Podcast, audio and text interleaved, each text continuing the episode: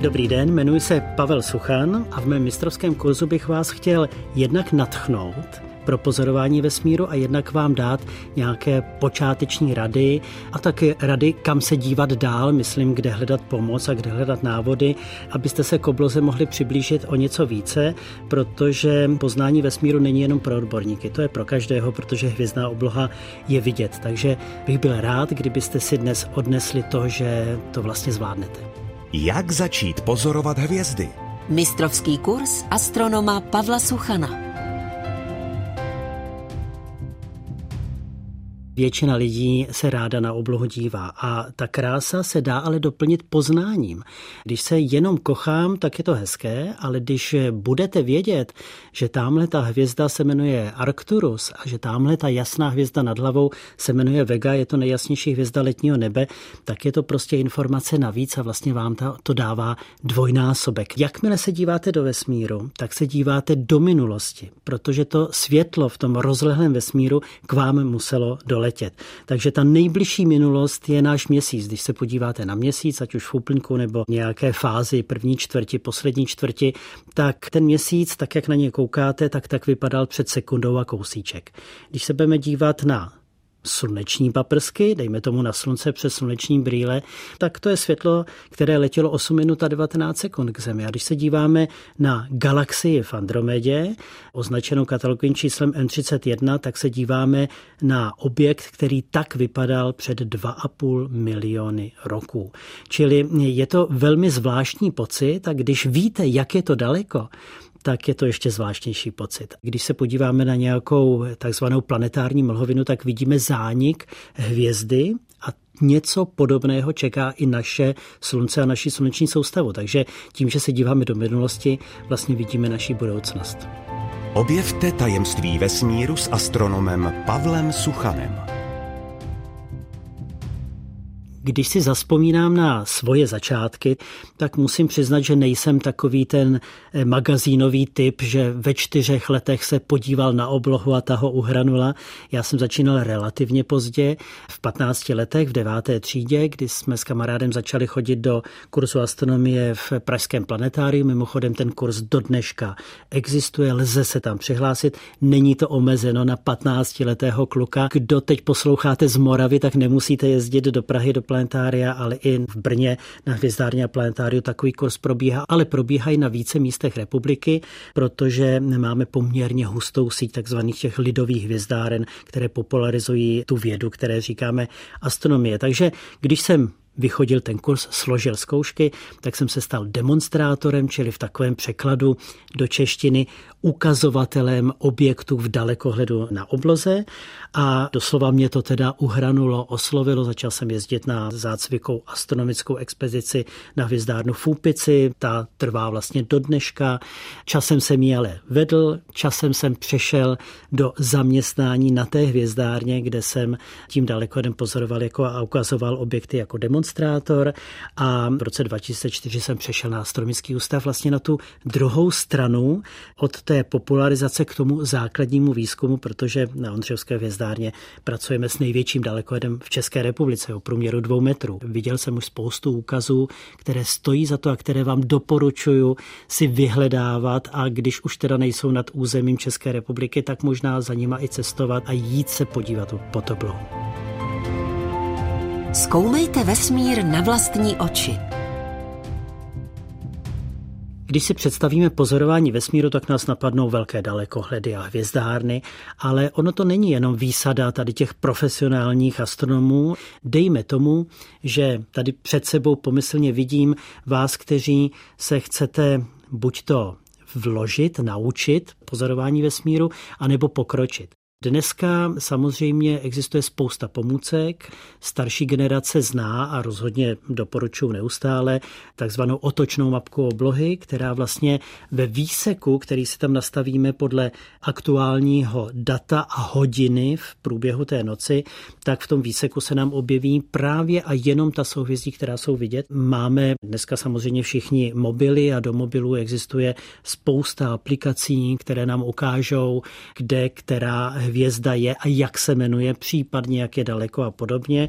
A máme samozřejmě softwary i do počítače. V každém případě existuje i možnost pomoci, protože vy, když stanete pod oblou, ať už s otočnou mapkou nebo s mobilem a teď si nebudete jistí, tak vlastně vám nemá kdo vedle vás říct, jestli je to možný, jestli je to pravda, jestli se nepletete. Určitě je vhodné používat a dívat se na web www.astro.cz, což je web České astronomické společnosti, kde najdete každé pondělí mapku oblohy na ten daný týden. A pak, když už jsem tady zmínil Českou astronomickou společnost, tak ta přijímá své členy, nejenom profesionální astronomy, pak jste vlastně v partě těch, které to zajímá také.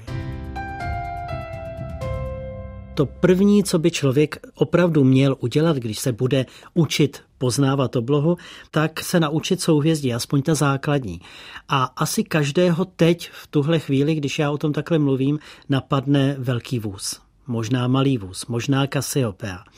A to jsou souhvězdí, která lidi znají nejvíce, ale oni je znají nejvíce proto, že ta souhvězdí jsou vidět po celý rok. Říká se jim cirkumpolární neboli obtočnová a je to proto, že jsou blízko hvězdě Severce a ona se ta obloha otáčí právě kolem té polárky. A když si nacvičíte cirkumpolární neboli obtočnová souhvězdí, tak můžete popojit samozřejmě na ta souhvězdí té dané roční doby, ale ta uvidíte opravdu letní souhvězdí se můžete učit jenom v létě, případně na konci jara nebo na začátku podzimu, zimní souhvězdí naopak zase v zimě a začít od jasných hvězd. Na letní obloze je takzvaný letní orientační trouhelník. Jsou to tři nejjasnější hvězdy na celé obloze v létě. Ta nejjasnější je téměř nad hlavou kolem půlnoci. V nadhlavníku jmenuje se Vega a je to nejjasnější hvězda souvězdí Lyry. Eh, ta další jasná je hvězda Deneb, znamená to ocas Labutě, tady už vidíme, že to je v souhvězdí Labutě. A ta do třetice je hvězda Altaira, to je nejjasnější hvězda v souhvězdí Orla. Podobně to je třeba na zimní obloze, kdy se díváme na takzvaný zimní mnohouhelník, tam je těch jasných hvězd více a postupně nás zavádějí do souhvězdí Oriona, Bíka, Blíženců, ale taky velkého psa, malého psa a podobně. Takže k tomu ale už je potřeba otočná mapka nebo nějaká ta aplikace, nebo případně celá mapa oblohy, když si troufnete na to vybrat si vlastně, která ta souhvězdí právě teď vidíte a identifikovat si to. Postupně se je naučit. Možná vás teď napadlo, že když jste byli tuhle někde vysoko v horách, daleko od civilizace, kde nejsou světla, tak jste těch hvězd viděli opravdu hodně a že se v tom prostě vyznat nemůžete. A máte pravdu, protože eh, pokud se díváme na oblohu eh, někde, kde je opravdu tma, tak v tom ideálním nočním životním prostředí můžeme vidět až tři tisíce hvězd pouhým okem. Takže paradoxně, byť já sám nemám rád světelné znečištění, protože nás připravuje o pohled na oblohu, tak bych doporučil pro ty začátky nějakou příměstskou oblast, kde vidíte jenom ty nejjasnější hvězdy, protože pak vidíte opravdu ty hvězdy, které máte namalované v té mapce nebo v té aplikaci a neruší vás vlastně spousta těch slabších hvězdiček, které trošičku vlastně zanášejí ten obraz toho rysu nebo toho obrysu toho souhvězdí. Druhá věc je, že souhvězdí se nějak jmenují, jsou pospojována takzvanými alinmány, to jsou ty čáry, které se vykreslují do map, ale na obloze je nenajdete. Samozřejmě můžete spustit revoltu, že takhle to souhvězdí prostě nebudete pomenovávat. Děje se to i na světě, protože například velký vůz američani označují jako Big Dipper, čili velká naběračka, ale ta souhvězdí mají latinské názvy, aby se astronomové napříč celým světem domluvili. Takže pokud si pomenujete svoje souhvězdí, pak nemůžete očekávat, že se poradíte s někým jiným, protože ono ho zná pod tím názvem, který je zažitý.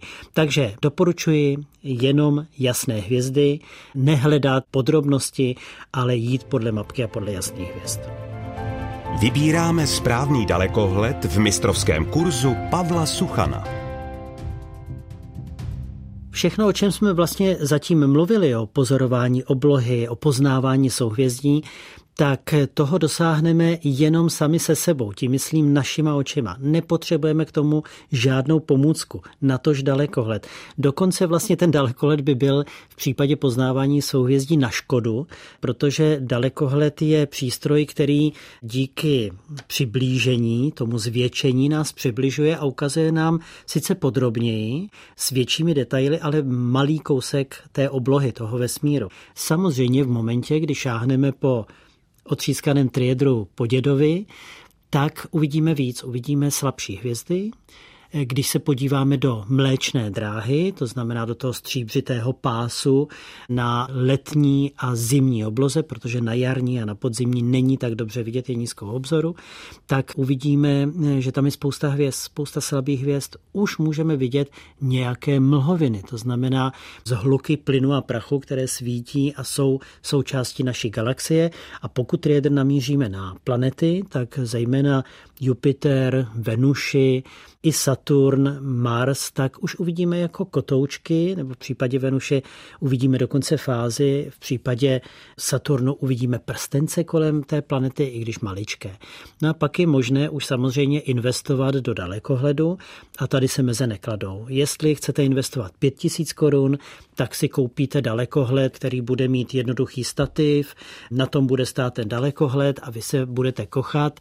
Když budete chtít 40 tisíc korun, tak už budete mít takovou tu silnou montáž, ty dvě osy, pomocí kterých se ten dalekohled dokonce i navádí za tím objektem na obloze, takže tak trochu vlastně obejdete tu vaší neznalost. Ale jestli bych měl říct jednu zásadní radu, která se týká toho, čemu se říká poměr cena-výkon, tak se musíme dotknout toho, že máme dva typy dalekohledu. Jsou zrcadlové objektivy a jsou čočkové objektivy. Tak když budu mít vedle sebe dva dalekohledy o stejném průměru, ten čočkový s 10 cm čočkou a ten zrcadlový s 10 cm zrcadlem, tak ten čočkový mě vyjde dvakrát dráž. Čili zejména pro začátek, kdybyste nevěděli, jestli vás ten koníček chytne, jestli vás to bude bavit, jestli vás to neomrzí ten pohled na oblohu. Já si osobně myslím, že ne. Ale kdyby, tak investovat do nějakého jednoduchého zrcadlového dalekohledu, dejme tomu od průměru 15 cm toho zrcadlového objektivu výše, protože takový dalekohled by vás neměl hned zklamat. Dalekohled o průměru 15 cm se slušným stativem, aby se vám nechvěl, když soused kejchne, aby se neroztřás, tak pořídíte za už nízké desítky tisíc korun. Kde najít dobré místo pro pozorování hvězdné oblohy? Když teda budete mít ten daleko, tak vlastně začnete řešit, odkud se s ním dívat na oblohu. Musíme počítat s tím, že z města toho moc neuvidíme, protože město bojuje s tím problémem světelného znečištění. Máme tam příliš světla, když to porovnáme tak jestliže za naprosté tmy jsme schopní vidět očima 3000 hvězd, tak na venkově je to dejme tomu 1500, ale ve městech jsou to maximálně stovky. Pak má smysl daleko jet naložit do auta nebo do ruksaku, vzít ho do vlaku a odjet někam, kde není tolik světla. Čím dál budete, tím lépe. Tam už nevadí, že bude vidět celá mléčná dráha, že těch hvězd bude spousta, protože to je naopak ten wow efekt, že jste pod tou oblohou, jste vlastně na dotek s tím vesmírem. Je potřeba mít co nejlepší horizont, abyste viděli vlastně případně i padající meteory a podobně. Je potřeba čím vyšší nadmořská výška, tím o něco lepší, klidnější řičí vzduch, čili lepší pozorovací podmínky. A pak si samozřejmě vybrat jasné počasí. Přes mraky se pozorovat obloha nedá. Na jednu věc se ale musíme připravit. Když si koupíme, nechci říct sebe dražší, ale rozhodně třeba dražší dalekohled, který bude ukazovat už velké podrobnosti na objektech ve vesmíru, tak pořád je to malý pozemský dalekohled. To znamená, že když se podíváme takovým naším dalekohledem na planety, můžeme si teď třeba vzít za příklad planetu Jupiter, tak to bude daleko od toho, eh, jaké snímky vidíme někde na internetu, zejména teď po snímku, jak ho nasnímal daleko Jamesa Weba. Musíme počítat s tím, že tyhle ty profesionální dalekohledy mají zaprvé obrovské průměry. Daleko Jamesa Weba má průměr 6,5 metru toho zrcadlového objektivu a taky pracují v optimálních podmínkách. Počítejme s tím, že se může dostavit vlastně tak trošku, byť z neznalosti, zklamání, protože eh, člověk, který si prohlédne tyhle obrázky na internetu nebo i konec konců v nějaké knížce, tak ty barevné mlhoviny, když odejdeme od planet, obrázky barevných galaxií, tak to vypadá nádherně, ale to je světlo, které je kumulované za delší čas, než když my se koukneme pomocí fotografické techniky, pomocí elektronických čipů.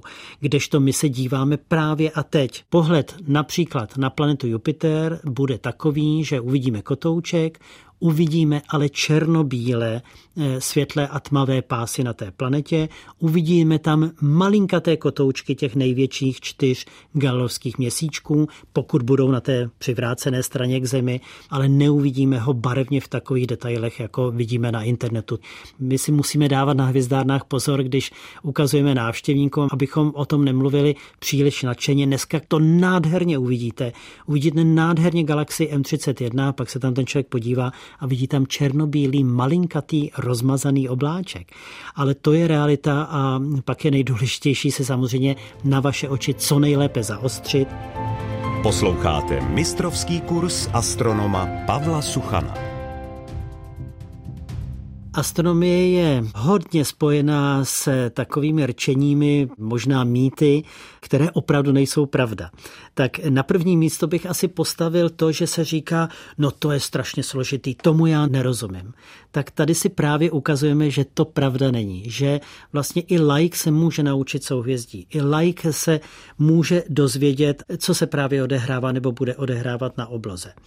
Jeden z mýtů je, že když člověk vysloví jméno Polárka, tak si spousta lidí myslí, to je nějaká nejjasnější hvězda na obloze. O té se hodně mluví. Polárka naopak není nejjasnější, dokonce je to taková jako průměrná hvězda. Je to nejjasnější hvězda v eh, souhvězdí malého vozu. Je důležitá tím, že to je polárka, že je v místě vedle toho severního pólu, kolo kterého se vlastně naše obloha otáčí. Určitě jste slyšeli já jsem určitě pozoroval kometu, proletěla oblohou a zmizela. Pak to určitě nebyla kometa. Komety letí sice rychle kolem slunce, ale zase na naší obloze se pohybují pomaloučku. Takže pokud to proletělo rychle, tak to pravděpodobně byl meteor. To, co vypadá jako utrhlá hvězda, která padá k Zemi, tak je ve skutečnosti srážka Země s velmi malým tělískem meziplanetární hmoty z rozdrolené komety nebo nějakého asteroidu. Většinou to jsou rozměry milimetrů, čili srovnatelného se zrnkem písku. A pak bych možná ještě zmínil jednu věc, se kterou se setkal asi každý, že bude konec světa. Nastane takový a takový úkaz, planety budou v jedné řadě. Jeden z důkazů, že nenastane, je myslím v tom, že zatím nenastala to těch předpovědí. Já za svůj život jsem pročetl asi 60, čili je to klasická fantazie těch, kteří vlastně mají to příliš malé povědomí o vesmíru. A poslední věc, kterou bych zmínil a omlouvám se vám, kteří už ten certifikát na zdi mají, a to je pojmenování hvězdy. Často se říká, po mně je pomenovaná hvězda, já jsem dostal certifikát, mě to dali k Vánocům. Ono to vypadá hezky, dokonce ta hvězda velmi pravděpodobně existuje, ale pomenovat hvězdu má oprávnění pouze Mezinárodní astronomická unie. Dokonce ty hvězdy dneska už nemají jméno. Dneska se těm hvězdám, které se dál a dál objevují, dávají číselná označení a to je jejich jméno. Takže pokud existuje hvězda Anička Nováková, tak je to hold prostě hezký dárek, ale nemá to s realitou nic společného. Co nám říká noční obloha nad námi? Tak jsme si hodně napovídali, řekli vlastně, jak začít s pozorováním vesmíru, co mít k dispozici, kde hledat pomoc, kde hledat informace. A teď, co nám to vlastně dá? Já si osobně myslím, že tím doplňujeme tu krásu, ten krásný pohled na vesmír naším poznáním. A že vlastně, když se na ten vesmír díváme a víme, a vy máte šanci vědět, jak se ta hvězda jmenuje na té obloze, jak je daleko, jak je, dejme tomu, velká nebo hmotná tak vlastně máte informaci navíc proti těm ostatním. Vy vlastně víte, vám to tu krásu neskazí, vy jenom víte něco navíc. To si myslím, že je strašně hezký a strašně důležitý. Dokonce, kdyby se teď někdo z vás, posluchačů, kteří teď uvažujete, tak já bych se do toho možná pustil, tak kdybyste se do toho pustili opravdu potom hodně, koupili si daleko, pozorovali ten vesmír, zapojili se do nějakého opravdu odborného pozorování, které zvládne ale člověk amatér, který nevystudoval matematicko-fyzikální fakultu, tak se můžete dostat do situace jako jeden kolega Ladislav Šmelcer, který pozoroval jako astronom amatér, tak trochu dalekohledem hvězdu, která je takzvaně proměna, to znamená nesvítí pořád stejně a zaznamenal její výbuch. Byl první na světě, dneska na tom místě té hvězdy pozorujeme mlhovinu, do dneška je pozorovaná a vlastně se zapsal do té astronomické kroniky celého světa. Důležité je taky to, že obloha je pokaždé jiná. A vy to budete vědět, když běžný člověk přijde pod oblohu, tak se podívá říká, a hvězdy, možná vidí mlečnou dráhu a jde dál. Ale vy budete vědět, že ta jasná tečka u obzoru je planeta Venuše a že je v roli večernice, že kousek od ní svítí Jupiter a Saturn a že když se podíváte ráno na tu oblohu, že tyhle planety už budou pod obzorem, velký vůz se protočí kolem polárky, takže znalost vesmíru vede k poznání toho, že ten řád kolem nás je nějak daný, že my jsme součástí toho vesmíru, že ta obloha se bude otáčet i, i bez nás lidí tady na Zemi a možná to nejcennější, k čemu to vede, je pokora. Protože si člověk uvědomí, když se dívá na ten řád toho vesmíru, že to, jestli tady lidi jsou nebo nejsou, ten vesmír ani nepozná. Že my si tu naší maličkatou zemičku, která je součástí toho vesmíru, musíme se sakramensky chránit, protože vesmír to za nás neudělá. My jsme zodpovědní sami za svoje životní prostředí.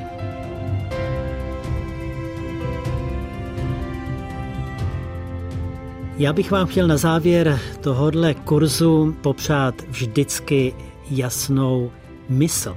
A když se budete dívat na oblohu, tak Mějte na paměti, že se díváte vždycky do minulosti, že se díváte třeba na takové věci, jako v případě mlhoviny M42 v soujezdí Orionu, na porodnici hvězd, to znamená, že tam se nerodí lidská mláďata, ale hvězdy a vy víte, že to je právě tahle mlhovina. A jestli bych si mohl dovolit jednu radu na závěr, tak nebuďte lenošiví. Říkám to proto, že často sám bojuju s tím, jestli vlastně se pořádně oblíca, jestli jít pod tu oblohu a jestli se na tenhle úkaz podívat. Určitě ano, stojí to za to. Obloha je pokaždé jiná a každé například zatmění slunce, zatmění měsíce je také jiné. Jsou jiné pozorovací podmínky, jiné meteorologické podmínky a vám se potom skládá do, toho, do těch vzpomínek, do té hlavy jeden úkaz za druhým a to už vám nikdo neveme. Obloha a vesmír je opravdu krásný. Všechny díly série Mistrovský kurz poslouchejte na dvojka.rozhlas.cz, v aplikaci Můj rozhlas.cz a v dalších podcastových aplikacích.